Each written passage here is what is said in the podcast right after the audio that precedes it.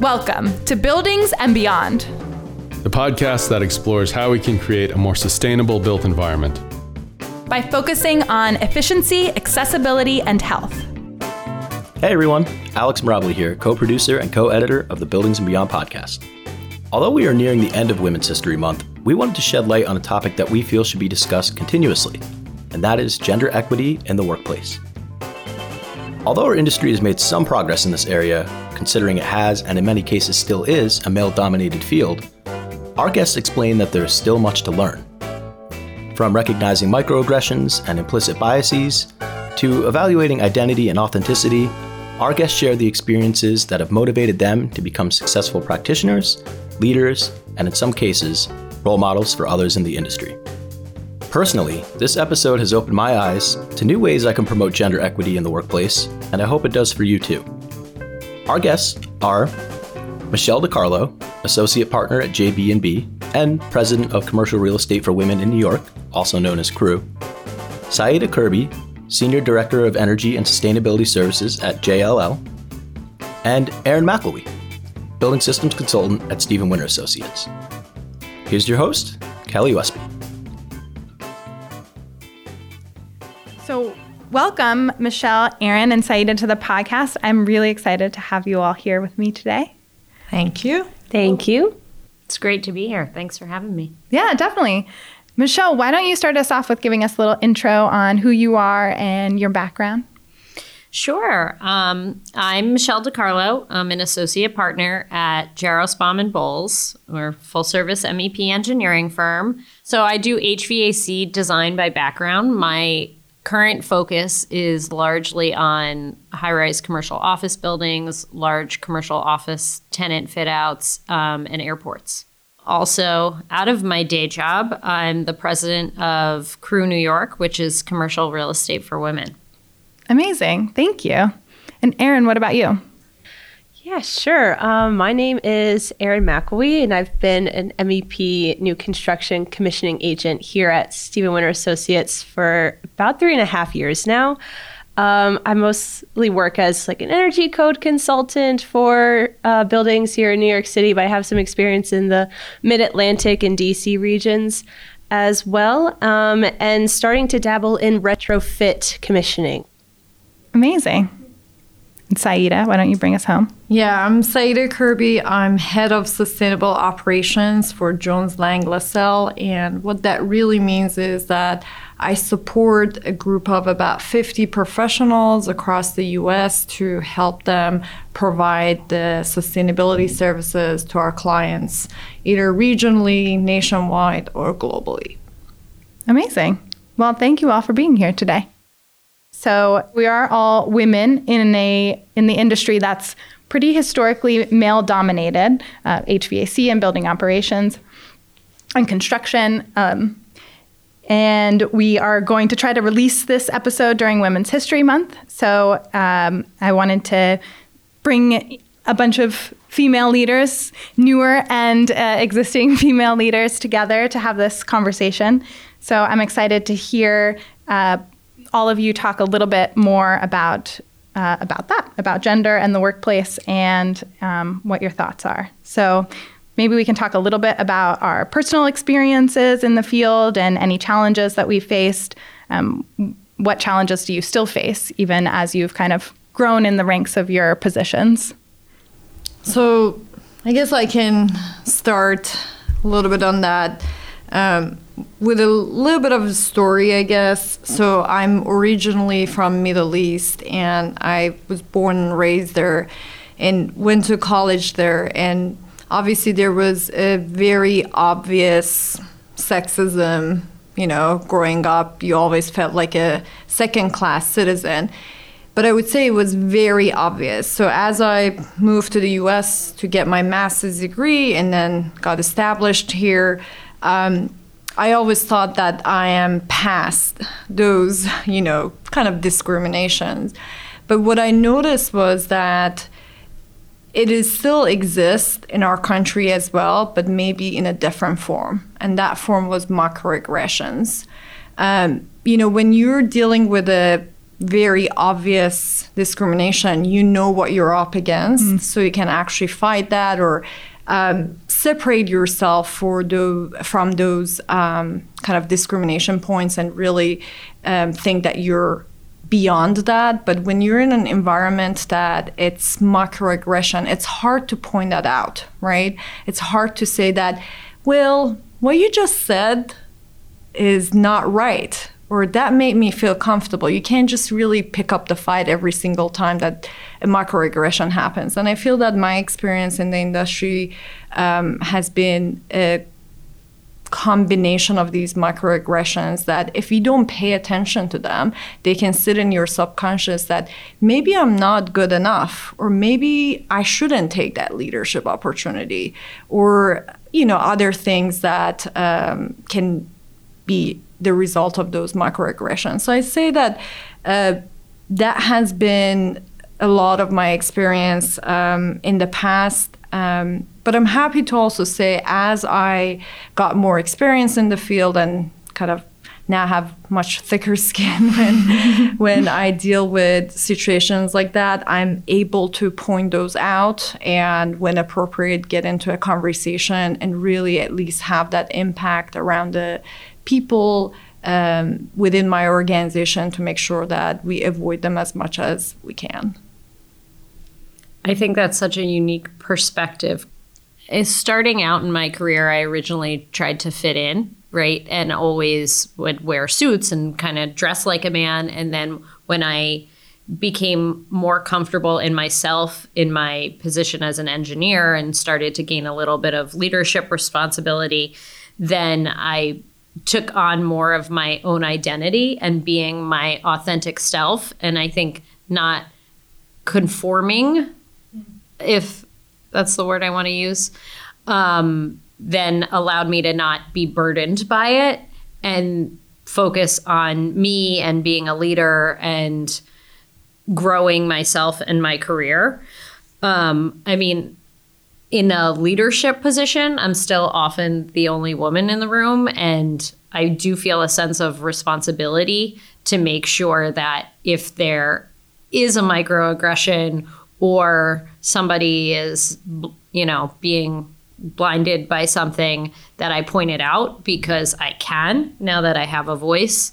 And that's kind of where I am now in my career feel like there are a million examples of that. I mean, I feel like we have to have a full episode around those examples of what happened. What you said about how you dress up or how you had to like you know prove yourself that you know especially in the technical world every time i would do a site audit you know the first 30 minutes was hey i know what i'm talking about i am a technical person I am here to provide my technical services, like the way that I had to dress up. Like I often try to dress up however I wanted, but I remember there was this conference or like a smaller group of professionals um, that were in the same court as mine, and we were having a conversation. There was another woman that I was having this conversation that I don't know what it is. It's so hard to convince these facility managers and site engineers to take action. I feel a lot of time the recommendations that I have is not being followed by them. And you wouldn't believe it. The first answer that I got was like, well, if you stop wearing what you're wearing and really dress up appropriately, more like them, you know, maybe suits, maybe pants, because at the time I was wearing a skirt. Uh, maybe they would take you more seriously. And I was so upset by that comment. Out of all the recommendations that you can make, maybe you should have a better business case. Maybe you point out what their uh, challenges are in the building and you can convince them more. The first comment was about my appearance. And that's, I feel like, also an example of that microaggression, right? That you, with your whole self, don't fit within this industry and look at me i changed myself and i like i i'm not sure what she was going through but that constant message that we have to be someone else to fit in to then get to the leadership position and trying to change that, I hope that we can uh, move our industry away from that so that, you know, newer and um, kind of younger generation that come in, they don't have to have that experience. So guess I pass it to you as a young leader. Do you still feel some of those microaggressions? Oh, definitely. Um, definitely feel those microaggressions have experienced those, unfortunately. Um, I actually had an interesting um, experience while I was in college that is, I think, the opposite extreme of what you guys uh, were talking about your experiences being. Um, so in college, I was in a physics program, I not an engineering program, but I imagine our my experience for other women in, in, in undergrad engineering is probably similar. Um, my physics program was like about a third women to two thirds. Not horrible, but not 50 50. Um, but there was still, I think, that overall um, pressure to present yourself more masculine, to, per, to, I mean, no one really dresses up for class anymore, but like, uh, just presenting yourself as more masculine to be uh, taken more seriously was definitely the vibe in my physics program. Um, and I hated that. So I actually think I overcompensated and was just super feminine on purpose to, I guess, challenge that. Um, and it was exhausting. Like I, like I dressed up, I did my makeup, I did my hair. I was determined to like present as more traditionally feminine, feminine in this physics program, and they were just going to have to deal with it. Mm. And and it was annoying. on my on my end, like the eff- the effort that I put in was exhausting, but then also it was. Once I think I was able to establish the fact that I belonged there at that physics program and that I was following along and I knew what was happening and I could ask questions, people did start taking me more seriously. Maybe that changed some of my classmates' perspectives on me, but um, but professors, no way. was not taken seriously by my professors at all, and it actually discouraged me from pursuing um, a PhD in physics entirely because I was like, this is, I hate this. I hated that environment. How unfortunate. I think that's so interesting that the same vibes kind of could send people in very different directions, mm-hmm. but it's mm-hmm. still that feeling of needing to do something one way or the other, either needing to stand out or needing to fit in to like establish who you are. So that's a really interesting common thread. Thank you for sharing some of those personal stories. Um, is there anywhere within, I, I, assume somewhere along the line you found some support in staying within your uh, career here or here in New York or in the industry? What, where did you find support throughout your career? So I was recently thinking about this, and I know a lot of people talk about mentorship. Hmm. And I realized that early in my career, I didn't have a good mentor starting out, but I had a lot of good peers. And I don't think it was a term in my vocabulary at the time to realize that there was a lot of peer to peer mentorship, mm-hmm. right? With the people that I became friends with and bounced ideas off of. And we kind of learned the ropes together. And I think that gets undervalued and not, you know, everybody thinks I have to find my mentor or I'm not going to get there. And there, there's everybody among you that is a resource and can really help you grow. And before I found a mentor, not to say that these people went away, but that really helped me kind of navigating the industry starting out. Um, so a little bit of a, a, shout out on on the peers. Um, and I do think it's important to find a mentor, but not it does it's organic and it doesn't need labels. And just finding the people that you gravitate towards that you can bounce an idea off of or look up to and different people in your circle may be able to provide for provide support in different areas. Like i had some great technical mentors who i would go to and ask all the technical questions. But then other people who Uh, were a better fit for me and my personality in understanding my professional development. And so, not looking at it as being one person, but having connections in all different areas, whether it's in your firm or outside or the person sitting next to you. I love that. I was thinking very similarly that the, you know, I, I'm not, there's not one person that I've looked up to, and I've answered the question similarly before, but there's, you're interacting with different people every single day, and there's always something that you can learn from somebody or pick up um, even if it's what not to do. um, but there's opportunities for you to learn from your peers, from the people that you know technically report to you, um, from people inside your organization or out. So I love that idea of pulling um, mentorship, I guess, rather than looking for an individual mentor. Yeah, I would say I, I agree with that. I think the role of the peers mm. is very important. I think initially when earlier in my career when I was trying to get support or help, you know, I would either listen to podcasts or articles or books.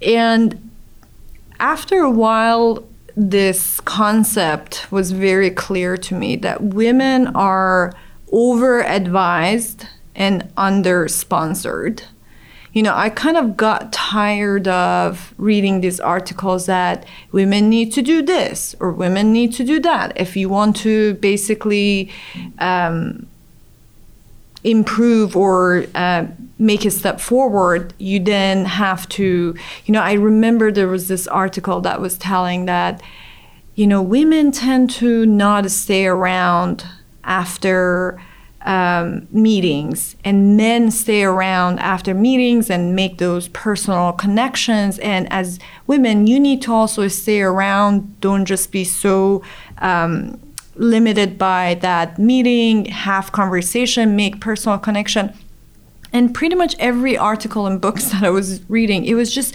advice, advice, advice, advice. And most of those advices were around what men do so you have to do similar mm. things to then be able to establish yourself.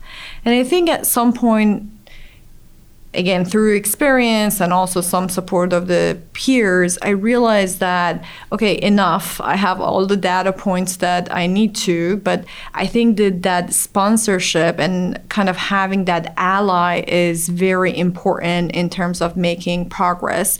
So um, I started investing time to get connected with the leadership within my organization and really communicate about my interests and also like proving myself. So then when the right opportunity comes they can sponsor me for the next step in my career. And definitely did that outside of the you know the time that i have to allocate in my regular responsibilities so there's that element of going a little bit above and beyond too. But rather than asking what do i need to do kind of get another set of advice i try to focus on communicating what i'm looking after or uh, asking them to provide opportunities or put those opportunities in front of me or make the connections. So then when I'm ready for the next step, they're sponsoring me in building those connections and making hopefully the next step in my career happen.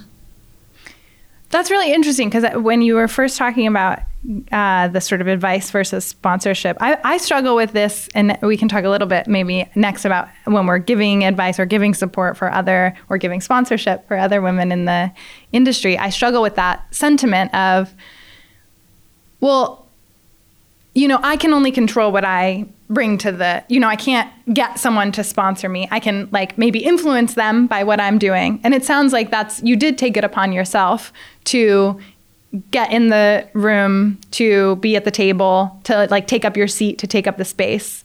And while that maybe tends to be associated with men, I think it's it is generally a good thing. Like you can't know what's going on in the organization unless you're in the room, unless you're part of those conversations, unless you're talking to people and outside of work hours, frankly. And so you can't make those own, your own connections to where does this tie to my career? Where can I where can I then ask for sponsorship? I don't know if that there was like an intentional connection there or you feel like it's a little bit of both. I feel like it's a little bit of both, but um, you know, I felt that a lot of time these advices put the pressure on you to you need to do this, you need to do that, and you need to take actions. And while I'm also suggesting that in this conversation, I think all the leaders in general have also a responsibility to start sponsoring. I mean, that happens all the time, I feel, with male to male connection. The leaders, you know, kind of sponsor um, people underneath them, male, because there are studies when you associate to someone that is close to you, they remind uh, you of yourself, you tend to support them more. But I think, you know, I guess at this point, uh, the I, I want to put that responsibilities on the male and female leaders. It's time for you to also start sponsoring people, making those um, connections, connecting the dots for them. Because it's enough of us, I feel, asking women, especially you know younger in their journey, earlier in their journey, to um, kind of take all these actions. Yes, they need to take action, but at some point, it's also the sponsorship for women to really help them uh, move their career forward. Right. I guess you're challenging one another way to put it would be just to challenge leaders in the industry out there to look at who your maybe your direct reports are or look at your mentees, look around your I guess uh, immediate environment and do they look just like you? Um, or do you need to diversify who you're mentoring? Mm-hmm. You can put the onus on people that have more power in the industry in that way. Yep. Yeah, I think that's a great idea. And what about for you, Erin? When have you felt supported, or what what helps you feel supported in the industry throughout your career? It was I, well, one the first thing I noticed about Steven Winter when I was job hunting was that you, Kelly, were the one that reached out to me for my phone screen, and I was like, a woman signed this email. and then I was like, oh, wow, I'm so impressed by that already. no, but it, I mean, what was so, what I think I got so lucky with was the fact that Steven Winters, one of the first few places that I started applying to, just has a lot of women in their leadership. So it's kind of this nice little bubble. Um, I think our uh, 2021 numbers were that we're kind of evenly split 50 50 amongst men and women throughout the company. And one thing that I noticed when I was looking up and applying, there were so many women in senior engineer positions, PEs, senior consulting positions. That was that was incredible. I get the job and I immediately just have um, like all of all of these women in senior positions to look up to. I love that. Switching gears a little bit uh, uh, again, what, what can men in power do to support the women leaders? Three things came to mind for me. And the first one is to be allies for women and pay attention. Um, a- amplify women's voices when you hear somebody talk over her or steal her idea. Make sure you circle back that conversation because they're in the position of power and could potentially redirect or call somebody out for stealing somebody else's idea. Um, obviously, we've talked a lot about mentorship, and if you see somebody with potential, become their mentor. But I think the biggest point to what you were saying, Saeideh, is to be sponsors because when it comes down to deciding who gets the next biggest project or who gets the promotion, very often it's the men in the room making those decisions. And that's when their sponsorship is needed and that's where it brings the most value and that's where they can make the most change.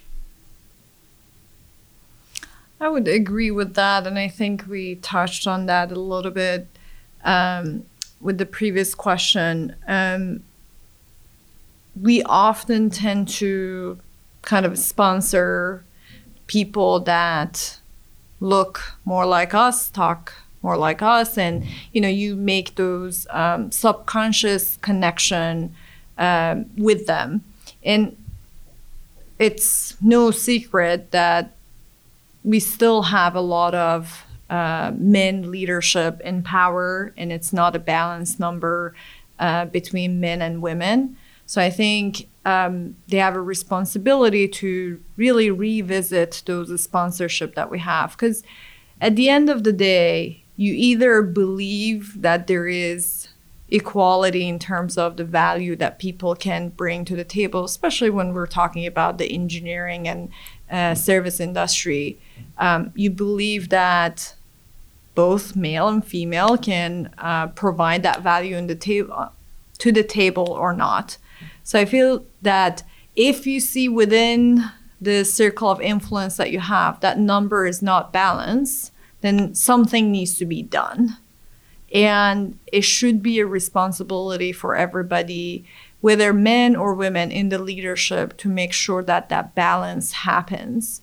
Um, so I would say that sponsorship is very important. Again, advices can be helpful uh, for sure, but I need to see more action. We need more action, more taking risk. I see that risk is taken all the time around more junior male associates or engineers. I want to see more of that in the industry with the females as well.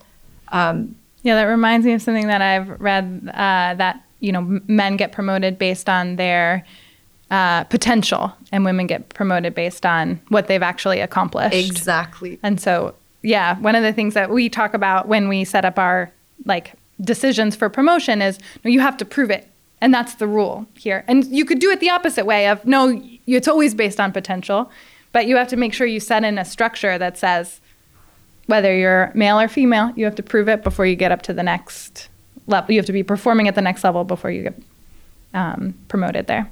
We do that too. Yeah, great. For the record, in JLL too. I do just want I do want to mention this because I think it is really important to backtrack to the call to action to for sponsorship while you're doing so um, I think men need to do this, and I think uh, women need to do this as well. Um, to look into yourself and examine your own biases, mm. and to examine um, your own internalized misogyny that is just a byproduct of growing up in in America, because we have a we have, as you mentioned earlier, Saeideh, it's more subtle over here. It's more microaggression focused, but you're not going to notice that you're making microaggressions all the time. Hypothetically, I don't know who I'm. I'm not speaking to anyone in particular. um, you're not going to notice that you're making microaggressions if you're not looking into yourself and checking your own internal uh, misogynist biases. That again doesn't mean that you're walking around being a sexist person, a misogynist, but you might accidentally make a comment about a woman's appearance like at that conference that you mentioned. That comment that that woman said to you was totally out of line but came from her own internalized misogyny.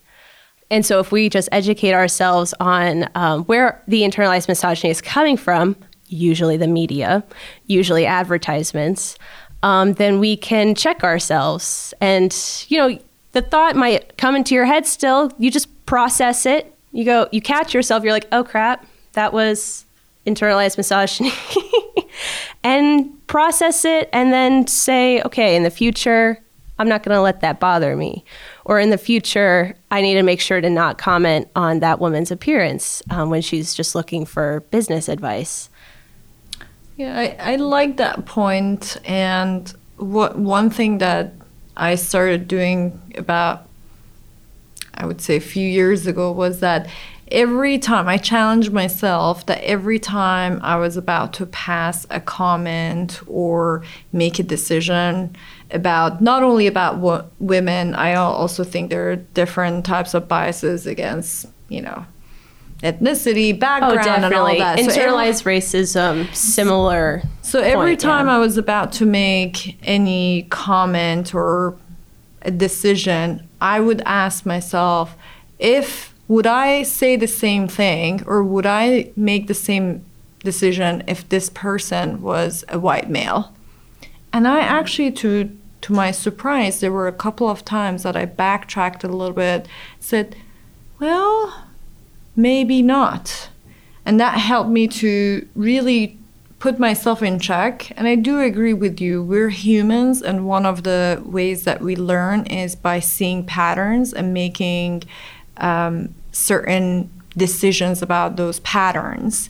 And because of, to your point, media or other uh, data points that we had in our lives, we've seen perhaps certain patterns that are not correct or uh, the conclusions that we're making based off of them are not correct. So it it has allowed me by doing that simple tool. You have to develop tool. You can't just mm-hmm. like completely be a different person. By developing those tools, it has helped me to really check for those biases, and I found that helpful. So. Um, would recommend it to everybody. yeah, I do it too, and I definitely find it helpful. And yeah, because like you said, humans aren't perfect. We are going to accidentally say the wrong thing. It's pretty much guaranteed. Um, you can throw out a quick apology if you did end up saying it to someone's face. um, but if it's just in your thought process, you know, you just go, "Oh, I need to, I need to just be better in my own head so that I can be better um, outwards with the people that I'm interacting with." I think that's a great point. point, and I also find for myself, I sometimes I'll I'll stay in my head and triple guess myself of, well, am I thinking this? Am I thinking that? And it stops me from actually taking action. Mm, yeah. And so I think for me, balancing that with actually ta- say say what's on your mind, mm-hmm.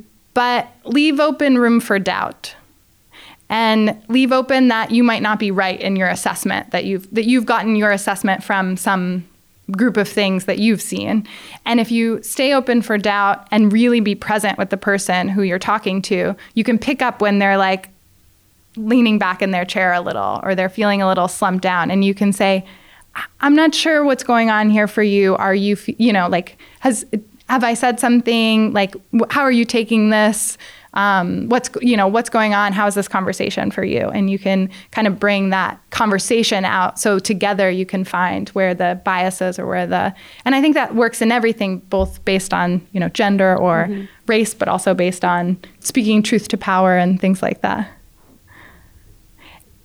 And when we have everyone back on the podcast in five years what will we be talking about then my vision for the future is that there hopefully won't be women's month or women's day or anything like that. We would hopefully be in a situation that we don't have to highlight a month or a day to basically highlight the importance of the equality that we have to have in the world and workplace and life um, so that's always what I say on Women's Day that happy Women's Day, but I hope we never celebrate this day ever again in the future.